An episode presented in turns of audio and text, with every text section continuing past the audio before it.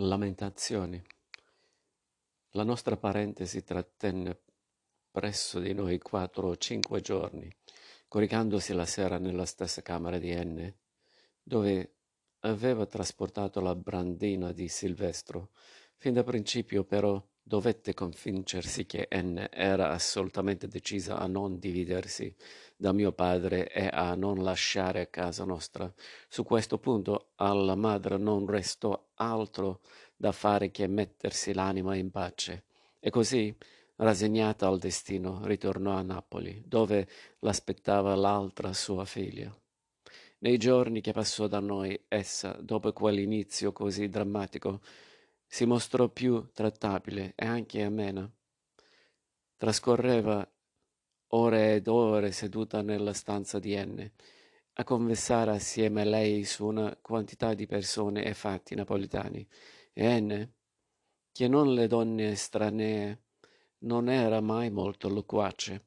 Con sua madre invece si abbandonava in grande animazione a discorrere. Riandava volentieri alla propria vita di ragazza e in varie occasioni riparlava anche di Willem, ma se la madre accennava qualche frase contro di lui, subito Anne si ombrava, ritraendosi in se stessa. Pareva diventata simile a una pianta sensitiva per tutto ciò che poteva suonare offesa a lui. Tuttavia, la nostra ospite non poteva fare a meno di sfogare ogni tanto la propria amarezza contro mio padre, e non osando di insistere su questo soggetto con N, talvolta finì a sfogarsi perfino con me. Io ce- certo non le vado molta soddisfazione. Il massimo segno di attenzione che le concedevo poteva essere una smorfia non curante o qualche impaziente brontolio, però, sebbene contro voglia, la stavo a sentire, tanto ero assetato di udir parlare di lui. Essa poi, naturalmente, con me non si permetteva di dirne troppo male, ma per quanto si sforzasse alla moderazione, finiva sempre a ricantare in ogni tono la sua opinione irrimediabile che questo matrimonio fosse né più né meno che una disgrazia perenne. E pensare ripeteva fra sguardi aspri e angustiati, che sembravano dimenticare la mia persona, quasi parlasse più a se stessa che a me. Pensare che lei, poverella, era contraria a maritarsi con lui, pareva lo capisce. Così, ragazzetta com'era, oh ma, diceva, io non tengo il sentimento di sposarlo. Tu, le dicevo io, parli senza nessuna coscienza che cosa cerchi? La luna? Un proprietario ricco a milioni, alto, bello, che è pazzo di te.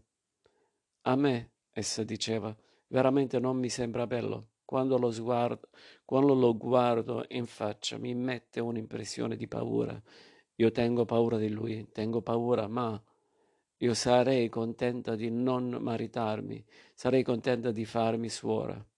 Tu, le dicevo, vuoi dannare Mammeta, che sei ostinata peggio di un mulo, e così, insistendo, l'ho convinta. E per fare bene ho fatto male, povera guagliona mia. Pensare, con tanti bravi giovanotti che me lo lodavano e l'avrebbero tenuta come una rosa in petto, ecco invece con chi l'ho sistemata, con questo, con questo cui la madre di N, ricordandosi che io stavo ad ascoltarla, si riprendeva, ma i suoi occhi tradivano i suoi pensieri avversi. Era evidente che essa rimaneva più che mai ferma nell'opinione che mio padre fosse un pessimo marito, e infine esclamava, sforzandosi ad ogni parola di reprimere il suo sdegno fremente, che forse è una storpia una vecchia, la guagliona mia, per essere così mortificata, sempre sola, d'estate ed inverno, e senza neppure una riga di posta. Peggio, che se si fosse messa con qualche detenuto di, del carcere, e almeno, quando si degna di ricomparire, lo sposo le facesse un poco più di festa, per riconsolarla. Invece, eh, io ormai l'ho capito, come va questo matrimonio? Essa non dice e si difende col marito suo, ma io, pure se lei non vuol parlare, so farla parlare lo stesso io, quando voglio, con lei conosco l'arte per farmi raccontare i fatti come stanno. Ah, povera nunziatella mia, non meritava di sposarsi con questo destino, che a una femmina, quando si marita, non basta di essere maritata. Per una femminella giovane maritata ci vuole pure qualche altra soddisfazione, e la soddisfazione è d'essere tenuta vicino al cuore dal proprio marito, con delle belle maniere d'onore e di sentimento, e complimentata con delle buone parolette, e carezze, e bacetti. Ah, che per la simpatia delle parole e dei bacetti, pure le bastonate del marito sembrano perle orientali. E anche quando fa freddo e piove, Pare che dentro la casa ci sia una, un grande impianto di riscaldamento. Per quella simpatia basta. Ma un marito che non mette questo zucchero nel caffè la fa sfigurare la moglie sua, perché una moglie non si tratta come una femmina di mala casa, che ci si butta sopra per quei due minuti, poi ci si rivolta e buonasera. È violente, tu puoi dirlo a voce alta che Raffaele tuo pure se t'ha fatto mangiare veleno, per quella simpatia là può essere morto con la coscienza dei santi, che lui la moglie se ne teneva come una pupata, e in quello non m'ha fatto sfigurare mai. Invece la mia povera nunziatella, che me l'avrebbe detto che doveva maritarsi per questa vergogna, ma qual- qualche bella pargoletta di complimento, mai una carezza, mai un bacetto, trattata come una femmina di mala casa. Pensare una così bella figlia, con quella bocca di riso, che la gente solo a salutarsi con lei si innamorava, e i guaglioni della strada, quando lei passava, vedendo la sua testa tutta a boccoli, si metteneva, mettevano a cantare Anella, Anella. La madre affermava questi grandi successi di Enne con tale enfasi e convinzione che per un istante io quasi mi inducevo a considerare veramente Enne come una specie di bellissima diva e la vedevo incedere per le vie di Napoli, salutata da tutto il popolo, mentre una folla di guaglioni innamorati, facendo ala al suo passaggio, cantava serenate in suo onore su mandolini e chitarre.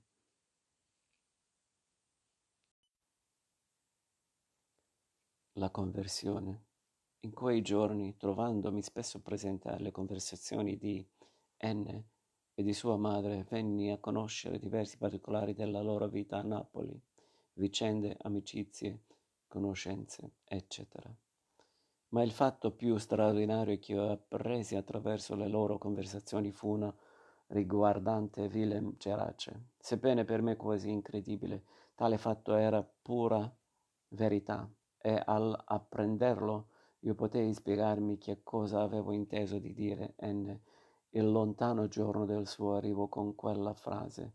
Tuo padre, però, adesso è cristiano, alla quale allora non avevo dato importanza.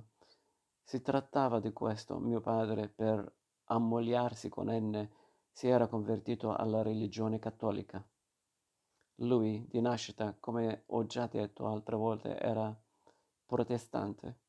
Ecco adesso la storia della sua conversione, come potei ricostruirla dai discorsi uditi. Già da più di un mese mio padre aveva chiesto N in moglie e lei, dopo molte incertezze, si era appena decisa ad accettarlo con soddisfazione di sua madre e stava per comunicargli finalmente la propria decisione, allorché aveva saputo che lui non era cattolico e che il matrimonio si farebbe soltanto al municipio. A questa notizia essa era rimasta tanto atterrita che non aveva più voluto nemmeno vedere il suo pretendente e quando sua sorella o certe sue compagne incaricate da lei la avvisavano che egli arrivava su dall'incrocio della strada verso il vicolo, lei usciva subito di casa, tremando, correndo come una pazza, e andava a rifugiarsi dentro qualche altra porta. Sua madre cercava di trattenerla perfino con le cattive maniere, perché le stava a cuore di non disgustare quel pretendente possessore di un castello, ma lei sviluppava una forza da tigre per liberarsi del, dalle mani di sua madre e le ripeteva, come già le, le aveva detto ormai una volta, volta per sempre, che era impossibile. Lei non voleva uno sposo non cristiano, piuttosto di maritarsi senza il sacramento sarebbe morta. La madre però non osava dare simile notizia al giovanotto e allorché lui le domandava e ridomandava, insomma, vostra figlia, perché non c'è mai? E si può sapere quando mi darà la sua risposta.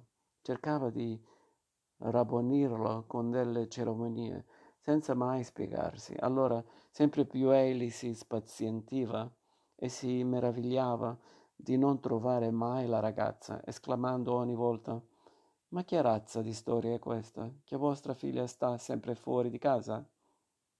E la madre doveva inventare ogni volta qualche nuovo pretesto, del quale lui pareva poco convinto. Egli si metteva ogni volta là ad aspettare la sua fiamma e la madre, sperando che ella si decidesse a ricomparire e venisse almeno a salutarlo, si sforzava affrettando di intrattenerlo meglio che poteva con la conversazione. Ma lui non diceva una parola, cupo, e neppure la guardava in faccia, rimaneva ad aspettare mezz'ora e perfino un'ora là fuori del vicolo, seduto sulla sedia davanti alla soglia, a tirare calci ai barattoli oppure dentro, sdraiato sul letto a dare la caccia alle mosche. Finalmente se ne andava, più cupo di prima, e diceva alla madre Arrivederci. Dite a vostra figlia di trovarsi qui domani, a quest'ora, perché io verrò per sentire la sua risposta.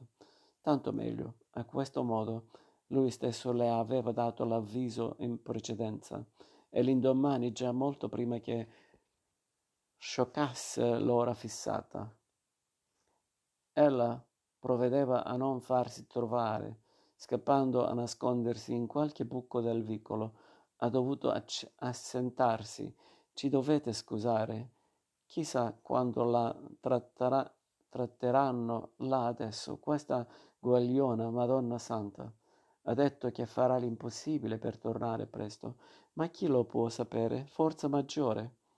Ci dovete scusare, diceva la madre, ed egli decideva di aspettarla rimanendo là, nella posa di chi medita un assassinio, ma la ragazza non usciva dal suo nascondiglio finché qualche sua fidata non la avvisava che egli s'era stancato d'aspettarla e se n'era andato via.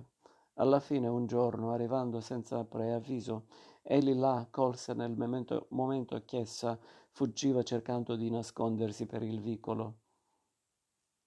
E la agguantò e la risospinse dentro casa e insieme a lei vi spinse anche sua madre. Poi chiuse l'uscio e disse, voi, fetendi maledette, se non finite questa commedia, di qua non uscirete altro che in barella o nella cassa da morto.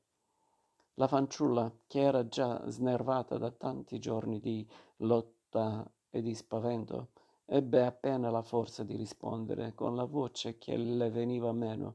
A mia madre, non fatele male. Sono io che devo morire, piuttosto di accettare questo matrimonio.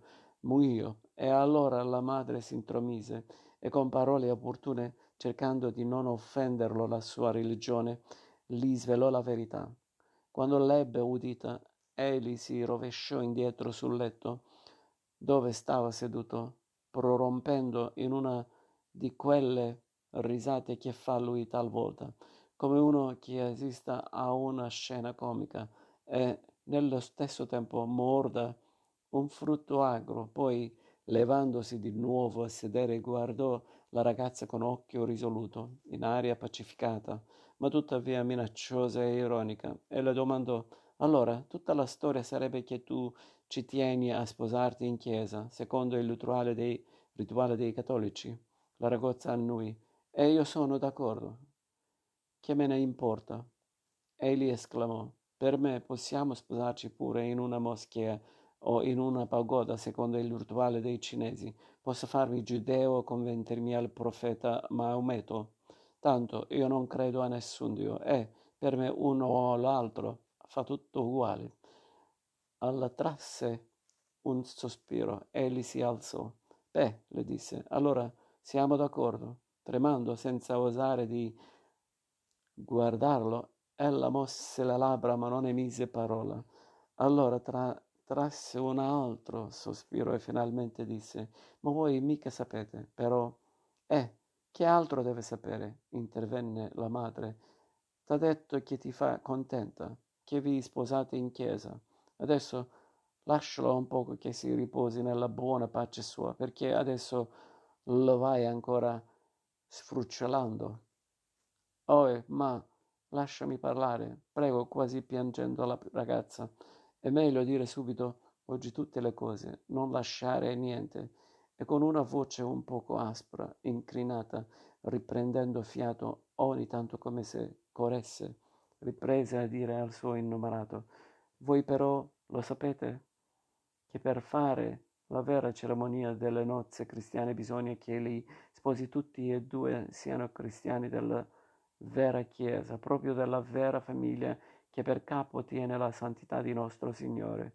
Io sono stata pure dal prete qua a San Raffaele per sapere tutte le spiegazioni della vera cerimonia, eppure il prete così mi ha detto, perché un vero matrimonio non basta che sia valido in questo mondo, bisogna che sia valido pure in cielo, perché il santo matrimonio è un sacramento e i sacramenti non si scrivono solo, su, solo sulle carte, si scrivono pure in paradiso. Là nel paradiso stanno scritte solo la verità eterna, santificate dall'approvazione divina e da quella del primo apostolo, e così il Signore ci ha fatto questo dono dei sacramenti apposta per ass- assicurarci che una cosa che si fa qua giù in terra diventa una verità eterna là in paradiso. Due persone non si possono unire insieme senza la verità eterna quale sarebbe una brutta unione. E allora così bisogna essere tutti e due cristiani col santo battesimo, la cresima e l'Eucaristia della vera Chiesa presieduta dal Santo Padre che siede sulla cattedra di Petro. Allora un matrimonio diventa proprio il vero sacramento cristiano e io se, no, se un matrimonio non è così non lo faccio. Con questa conclusione del suo discorso, la fanciulla parve aver esaurito tutte le riserve d'audacia che le restavano in cospetto dal, dell'innamorato. Da allora in poi lei non, loro, nei loro successivi incontri, fu molto se talvolta ella riuscì a dirgli quattro parole di seguito senza tremare. Breve l'invito pretendente accettò quel giorno stesso anche l'ultima condizione che ella lì richiedeva, e cioè di farsi da protestante cattolico eseguendo tutti gli obblighi imposti ai neofiti della Chiesa romana fino al sacramento nuziale, e stette a sentire, piuttosto incuriosito che preoccupato, le informazioni che lei, col poco fiato che le restava, credette bene di formirgli in proposito, né fece ob- obiezioni, solo qualche commento accidioso, quasi che certe cose non riguardassero la sua anima, ma a malapena il suo corpo. Fra l'altro, la fanciulla lì annunciò che avrebbe dovuto confessarsi come devo, conf- come devo confessarmi, sì, confessione universale di tutti i peccati commessi nella vita gli spiegò lei con voce roca per la timidezza, e prima bisogna fare l'esame di coscienza.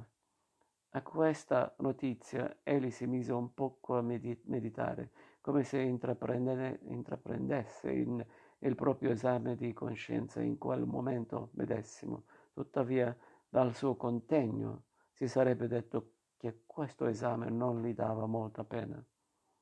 E beh, è inteso, dichiarò poi, nel tono di chi annuncia una prodezza favolosa, farò la confessione universale. Così divennero fidanzati. Ormai che gli si era promessa, ella non pensava più a sfuggirlo, sebbene solo al vederlo da lontano si sentisse gelare di spavento. Ciò che soprattutto la impauriva era di trovarsi sola con lui.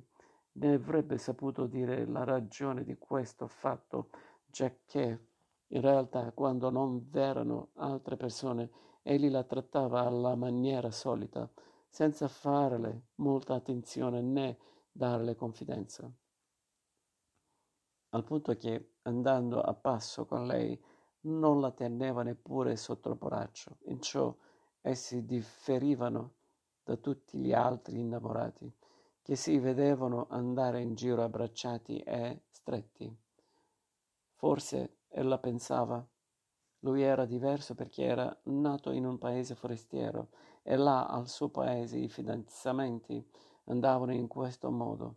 Se talvolta egli la toccava, era solo per farle male, come per esempio tirarle i ricci, a scuoterla, scuoterla per un braccio o altri dispetti simili. Non erano dispetti terribili, ma pure bastavano a farla tremare, ed egli allora la lasciava stare, rideva fieramente dicendole se hai tanta paura adesso, che siamo appena fidanzati, che sarà? Quando ci sposeremo? Intanto ella lo seguiva nel suo tirocinio di cattolico fra continue segrete apprensioni, giacché non dimenticava quel che egli aveva detto di non credere a nessun Dio.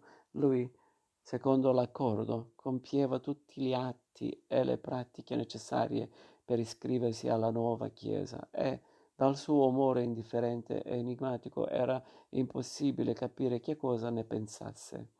Con la fidanzata si ammantava di mistero su questo soggetto e una volta che lei osò esprimergli qualche sua inquietudine, assunse una posa feroce e solenne e la rimbrottò per i suoi dubbi, asserendo perfino di avere presentemente quasi ogni giorno delle visioni di angeli che volevano, che, che volavano per l'aria e altri prodigi simili. A tal punto la sua conversione era santa e coscienziosa. Giunse per lui il momento di fare la confessione universale, che fu di pomeriggio, alla vigilia delle loro nozze. Egli si fece accompagnare da lei alla chiesa, dove a quell'ora non c'era nessun altro fedele. E mentre lui stava alla grata del confessionale, essa rimase ad attenderlo, inginocchiata su un banco poco lontano. Nell'inteso bisbigliare che faceva a costo alla grata, coi labbri celati dentro il cavo delle mani. Lui ogni tanto per distrazione parlava un poco più forte e allora essa temeva assai di intendere qualche sua parola, che non sarebbe stato bene perché la confessione è un segreto fra il sacerdote e il penitente e nessun altro deve sorprendere questo segreto. Ma per fortuna la sola frase che le giunse distinta fu questa parola d'onore, parole, parola d'onore, che il penitente a intervalli durante la confessione ripeté più di una volta. Che cosa poi egli affermasse sul proprio onore, soltanto il confessore l'ha udito, poiché sapeva che nessuna anima vivante non può peccare mai meno di sette volte al giorno. La fanciulla s'era preparata a un'attesa lunga considerando che il fidanzato doveva dire tutti i peccati commessi nel corso della vita intera e data la sua età, ma invece quella confessione durò assai meno del previsto. Dovevano essere passati forse sei-sette minuti e non di più, quando egli si levò dal confessionale e la raggiunse dicendole di lasciare il suo banco perché lui aveva finito e lo ubbidì. Ma al vederlo avviarsi sicuro all'uscita della chiesa sussurrò interdetta. Volete andare via subito? E la penitenza? Che penitenza? E gli domandò, come la penitenza per la contrizione, voglio dire le preghiere. Il prete non va dato da recitare dei pater, delle Ave Marie. Ah, sì, è vero. E gli rispose, mi ha detto infatti di recitare due Ave Marie, ma c'è tempo, fino a domani, le reciterò più tardi. Erano ormai giunti fuori dalla chiesa, in fondo alla scalinata, ed ella rimase sospesa con un piede sullo scalino. Tanto la notizia di quella penitenza le parve straordinaria. Come esclamò confusa e stupefatta. Due Ave Marie, due Ave Marie soltanto, dopo una confessione universale. Al suo stupore egli si mostrò offeso. Ehi, Nunziata, le disse, di che ti meravigli? Forse ti aspettavi che m'avesse dato una penitenza più grossa, ma allora è segno che mi prendi per un peccatore. No, mica dovete pensare. Ella si scusò. Però tutti quanti i cristiani, pure se sono bravi, si ritrovano sempre qualche mancanza nell'intera loro vita. Tu mi fai affronto a paragonarmi a tutti quanti gli altri. Ricordati, ragazza, che io sono un esempio raro della perfezione in terra. Io merito complimenti e non penitenze, e anzi il confessore mio dovrebbe sentirsi rimorso per quelle due evomerie. Io fuori di qualche fandonia e qualche parolaccia che posso aver detto in vita mia, non ho altro da confessare e darmi una penitenza per poche fandonie, magari grosse, enormi, e poche parolacce. D'un tratto, a questo punto, un'allegria spontanea lo travolse e buttandosi a sedere sullo scalino, Egli proruppe in una risata che non finiva mai, così fresca e irresisti- irresisti- irresistibile che lei medesima si sarebbe messa a ridere con futilità assieme a lui, se non si fossero trovati davanti a una chiesa e in una circostanza così solenne. Quella risata come un velo misterioso, confusa agli occhi dalla fanciulla la persona già oscura del fidanzato, rendendolo sempre sta- strano, ancora più autorevole dinanzi a lei. Perché ridete? osò infine domandare. Perché? E le rispose, parlando di fandonie e di parolacce, mi son ricordato di certune che disse una volta un amico mio. Tale spiegazione molto plausibile a lei bastò e così la discussione fra loro due fu terminata. Tuttavia il fatto di quella penitenza irrisoria lasciava ancora perplessa la ragazza. Essa, a ogni buon conto, trascorse una parte di quella notte a recitare interi rosari all'intenzione di tutti i peccati che il fidanzato, magari per poca memoria, poteva forse aver dimenticato di dire in confessione. E siccome la madre, disturbata nel sonno da quel mormorio continuo, si mise a protestare, essa fu obbligata, per giustificarsi, a raccontarle tutta la scena della chiesa. Difatti è stato dalla madre che io poi l'ho udita descrivere, e non solo quest'ultima scena, ma anche il precedente racconto della conversione di mio padre, con pure altre scene meno importanti che qui tralascio. Io in massima parte li devo a Violante, non a Nunz. Nunz su questo argomento non diceva molte parole, rattenuta al discorrerne da un riservo estremo, lo stesso che aveva altre volte per le cose del cielo, e le poche parole che ne diceva, le diceva con un accento di rispetto solenne e favoloso, come se raccontasse una leggenda della storia sacra. Io poi un giorno dopo la partenza di Violante, ritornando sull'argomento con N, non seppi tenermi dal, dal farle notare che, secondo me, la conversione di mio padre non significava nulla. Difatti, da quanto ne avevo inteso, mi pareva di capire che lui quella conversione l'aveva fatta senza cambiare le sue idee e così per divertimento, come se facesse un gioco di nessuna importanza o una scommessa e ciò secondo me non dovrebbe soddisfare ma piuttosto offendere. La Chiesa è anche ammesso che esista Dio. A questo mio discorso Enne mi guardò con un'aria profondamente grave pur nella sua inconsapevole puerilità e in un tono assolutistico che non ammetteva repliche, mi rispose che lei pure da principio aveva avuto qualche pensiero simile, ma poi avevo capito che questi erano brutti pensieri che vogliono tradire il primo pensiero di Dio e il primo pensiero di Dio sono i sacramenti. Ciò che davvero avrebbe offeso Dio sarebbe stato che mio padre si fosse sposato senza il sacramento nuziale, ma invece lui il sacramento l'aveva avuto. Ecco l'importante. Qui per dimostrarmi la vera intenzione di Dio nei sacramenti, essa mi dette l'esempio del battesimo, il quale viene impartito per lo più a delle creature piccerille, che ne capiscono quanto i gatti, eppure le salva. E a proposito della straordinaria ignoranza delle creature, mi citò il caso di un guaglione capuano suo conoscente di nome Benedetto.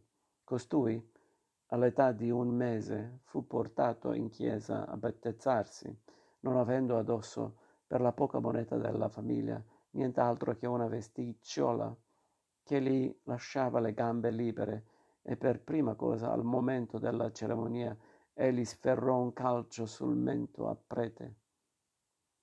E tuttavia il prete non si ritenne offeso e gli impartì il battesimo lo stesso, perché seppure quel guaglione nella sua semplicità non capiva la grande intenzione del sacramento, il prete però la capiva e Dio la capiva. L'importante era questo.